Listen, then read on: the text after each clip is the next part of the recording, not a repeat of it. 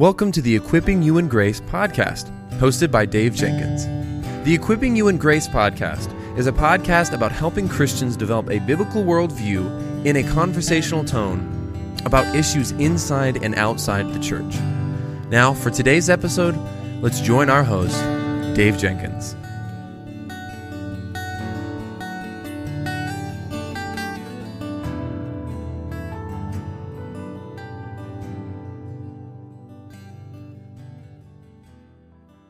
Welcome back to the Equipping You in Grace podcast. My name is Dave, and I'm the host for this podcast. And today I have the pleasure of interviewing my new friend, Dr. Ryken. Dr. Ryken, welcome to the Equipping You in Grace podcast. Thank you. Glad to be here. Yes, it's it's uh, been a pleasure being able to talk to you and everybody. We had a few technical issues uh, uh, on my end with uh, my laptop, so Dr. Ryken is to be commended for his for his patience with my um, uh, technological ineptitude, and uh, thanks is also need to be given to my wife for being very patient and and helping me fix those issues. So. I appreciate it, Dr. Ryken. Can you uh, just tell us a little bit about your life, marriage, ministry, and some of your current ministry projects you're working on? Yes, I can. I am 78 years old. I am in my 52nd year of teaching at Wheaton College, having officially retired in 2012. And then I've taught a course at a time since then and homeschool courses mainly for my grandchildren. I recently tallied up the books that I've published in my eight years of retirement and was surprised to find that they exceeded 20 in number. Uh, this is my last public year. I come from humble stock and right to the present day, I self identify as the farm boy from Iowa. One of my life verses is Jeremiah 45, verse 5. It is Jeremiah's advice to his secretary Baruch Do you seek great things for yourself? Seek them not not. Do you seek great things for yourself? Seek them not.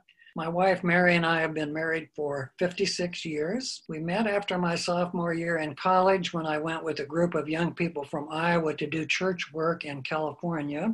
And Mary was a high schooler in the church. Mary and I are the parents of a son and two daughters, and grandparents of 16 grandchildren.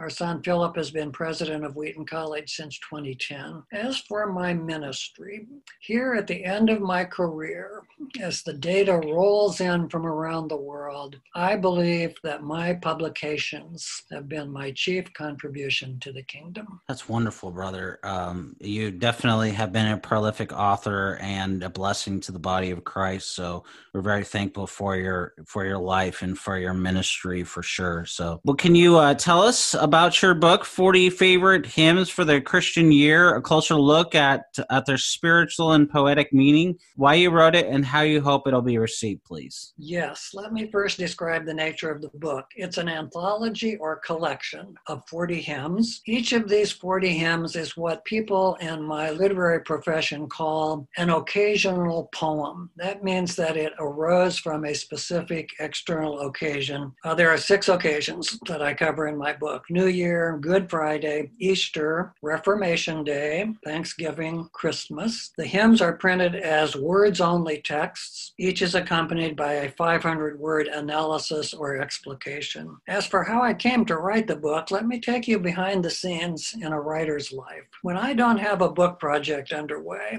I don't have quite enough to do, and that's not pleasing to me. So, three years ago, on a sunny afternoon in the fall, I went out, I drew up a description of six books that I could see myself as writing. I submitted them to a publisher. I got no respect as a comedian from an earlier generation said. As an afterthought, I sent off my proposal for a collection of hymns analyzed as devotional poems. P&R latched onto it the rest is history. Wonderful, brother. Well, I, I really think that this is uh, a great collection that you've put together here, and um, I think it's going to be very helpful to to people. And um, can you tell us what what it what it means to read the great hymns as devotional poems? Yes, it's one of my favorite subjects. I want to begin by saying every hymn begins as a poem.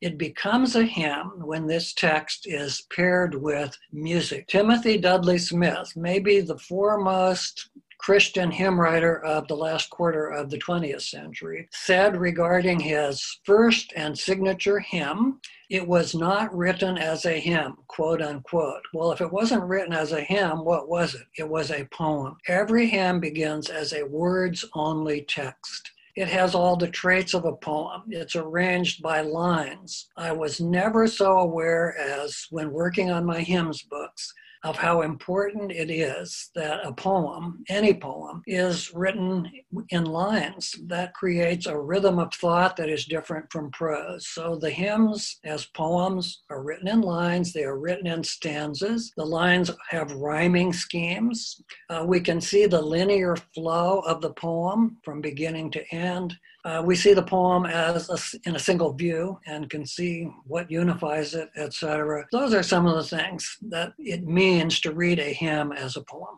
Uh, that's really great. Why should we read hymns as poems in addition to singing them? Let me begin with a historical note. Until the 1870s, hymn books were small, five inch by three inch, words only books through, ni- through the 1870s, I repeat. Why should we revive this noble tradition? Well, we can make hymns a continuous presence in our lives. We can consult them whenever we wish. More importantly, we can take as long as it takes to unpack the words and images and their meanings. We can linger lovingly on the verbal beauty and the aphoristic phrases of the text. Let me compare studying the hymns as poems as compared to singing them to studying Shakespeare's plays as written texts as compared with seeing a performance of them. When I teach Shakespeare's plays, I teach them as I teach other literary texts. I do a lot of research into what the scholars have seen in the text. So what I present in class is really there. I'm not making it up. All right, when I go to see a performance of a Shakespearean play, how much of what I know to be there is available to me in the theater? And my answer is 15 to 20%. That doesn't mean I don't enjoy seeing a performance of a Shakespearean play. It's just that the total quantity of what I know to be there is just not available in the performance of the play. Something similar to that is true of singing hymns let me clinch the point about why we should read the great hymns as devotional poems in the following way. Recently, I sent a solicited article on hymns as devotional poems to an online journal. And then when the article was printed, I was delighted by the title that my editor had placed at the top of the article. That title was read hymns like poems because they are. That's, that's wonderful, brother. That's wonderful. Well, how do you envision readers using this an anthology of hymnic poems? Thanks for using that phrase. I coined it. I wanted to refer to the hymns as poems not simply as poems. That would, I think, be misleading. But to call them hymnic poems, I think, was uh, a really good move. Well, uh, my book is like other literary anthologies, that is, anthologies of poetry. There is no scarcity of literary technique to am- admire and assimilate, so that's a literary use for my anthology. Devotional poems can be read and pondered for devotional purposes as well as literary ones, so I envision that as a use for my book. And then, as printed in my anthology, for every entry there's a concluding Bible passage, and that enhances the devotional effect. I want my book to be a lifeline to people who have lived with the great hymns throughout their lives and who find those treasures being taken away from them by the move to contemporary Christian music. The great hymns can not only continue to be a presence in our lives, but they can actually come to mean much more to us than they have before. That's great. Um, your book encourages people to read and analyze hymns as poems. What does that exactly mean? The first things that it means is that we need to get a hold of a words only version of the hymns, printed with the stanzas one under the preceding one. Then we need to find an easy chair we come to the reading state, as I will call it, with a set of expectations, and even our body posture is part of the reading state. More important than that, we need to settle down for a slow read instead of a speed read. We need to analyze each image, phrase, and line. We need to identify the duty that each stanza performs in the unfolding performance. Then at the end, we need to see how the stanzas form an organic whole. We need to relish the verbal beauty and the aphoristic phrases. Then then we need to apply all of that to our spiritual life in the way we do with other devotional writing. That's really good. You believe that assimilating a hymn text as a poem compensates for certain things that are lost when we only sing a hymn. Can you elaborate on that particular point, please? Yeah, and let me begin by defusing the issue. Certain things are also lost when we only read a hymn and don't sing it. But uh, the question has to do how can reading and analyzing, I, I, will not shrink from saying, hymns as devotional poems compensate for things. Well, one thing we lose when we sing a hymn is the opportunity to assimilate the words of the text at our own pace. When singing, we are not allowed to stop and ponder and unpack the meanings of the images.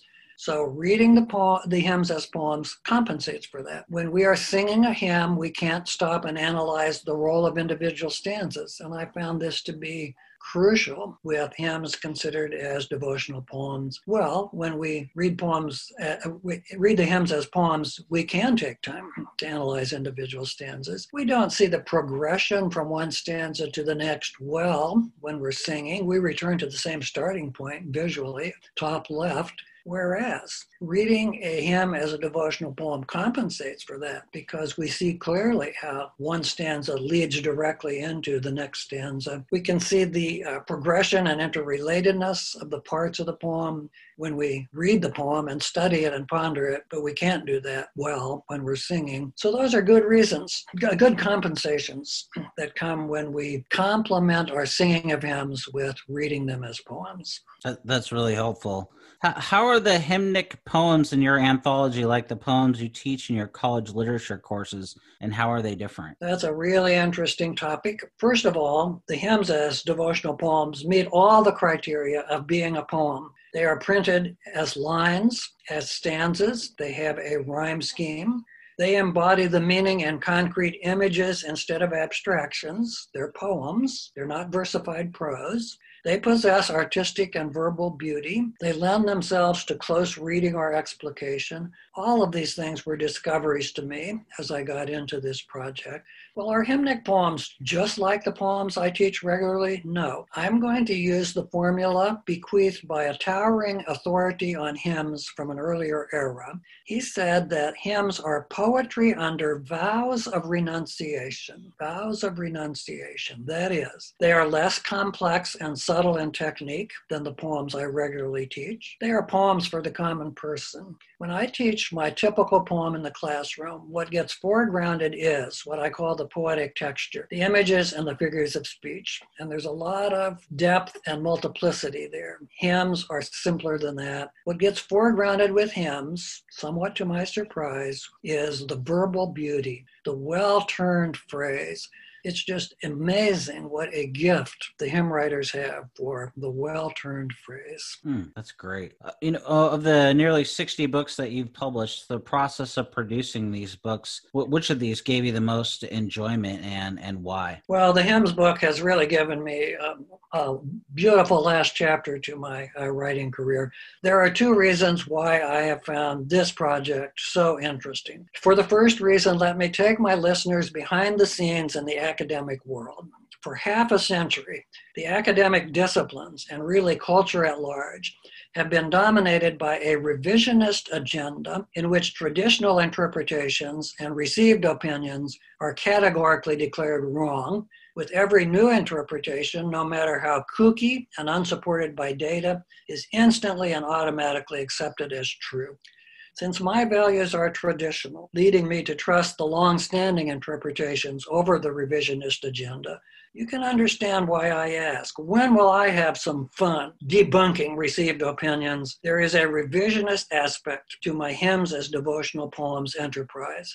Most people, including me before I wrote my hymns books, have never even entertained the thought that hymns are poems. In other words, there's an assumption that hymns are not poems. By showing that they are devotional poems and can be experienced that way, I am revising the received opinion. It has been an exhilarating experience. Secondly, and related to that, a pioneering spirit has fallen like a benediction on my project I'm charting new waters. The same pioneering spirit fell on my enterprise of half a century of demonstrating the literary nature of the Bible. Hmm. Do you want to say some more about the literary nature of the Bible? It's been half of my career. it, it began in the home a missions church in Eugene, Oregon, that I attended during my graduate uh, years. Late in my uh, years in Eugene, Oregon, the, the pastor of this tiny home mission work was away for a Sunday, so he entrusted the adult Sunday school class to me. And We're talking seven or eight people. By providence, I worked up a full scale explication of Psalm 23. I can trace my half century career as a spokesperson for the Bible as literature to that humble assignment in a church. The Bible is literary in nature, just as hymns are poems, and demonstrating the nature of that has been a, a glorious enterprise. Let me just call it that. Wonderful, wonderful. That's that's that's great to learn that. Well, where can uh, people go to find you online, on social media, or you know, on your website or things like that? I do not have a social media presence, but there is no scarcity of information about me available online. I have published 60 books.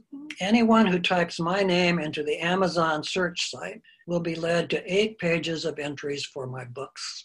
A fledgling website called the Leland Ryken Library is in the process of being constructed. When complete, it will list all of my publications and public addresses, and the total number of items is 400. Beyond that, if someone Googles my name, there are just under 200,000 so called hits. I say that just for laughs. I am a small time operator. If someone enters a search with my name and a specific topic like hymns or hymns as poems, that will provide a guide to materials available on the internet. Wonderful, brother. Well, Dr. Ryken, there's a lot that we could talk about when it comes to this subject. And just as we wrap up this conversation, do you have a few takeaways for our listeners? I do. God is great. Among his gifts to the children of men is poetry, and one of the greatest branches of poetry is our favorite hymns of the faith. We can have access to these hymns whenever we want and do not need to hope that they will appear in a church service once a year. To appropriate hymns as poems, we need to find a words only text of them. Then we need to experience the layers of richness they possess at the leisurely pace that reading a poem requires. My two books of explications of hymns show how to do it. God will give insight as we do more of the same on our own. Well, sir, I very much appreciate your time today. You've been, uh, as I said at the opening, very patient with uh, the technological issues that uh, I had, and I'm so appreciative of that. And uh, thank you for your great answers during this interview. I, I appreciate you, sir. I am grateful for the opportunity. Thank you.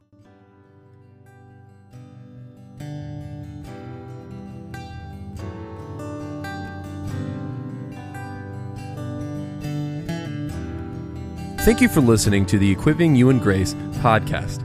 If you enjoyed it, please subscribe, rate us on the app, and share this with your friends and family on social media.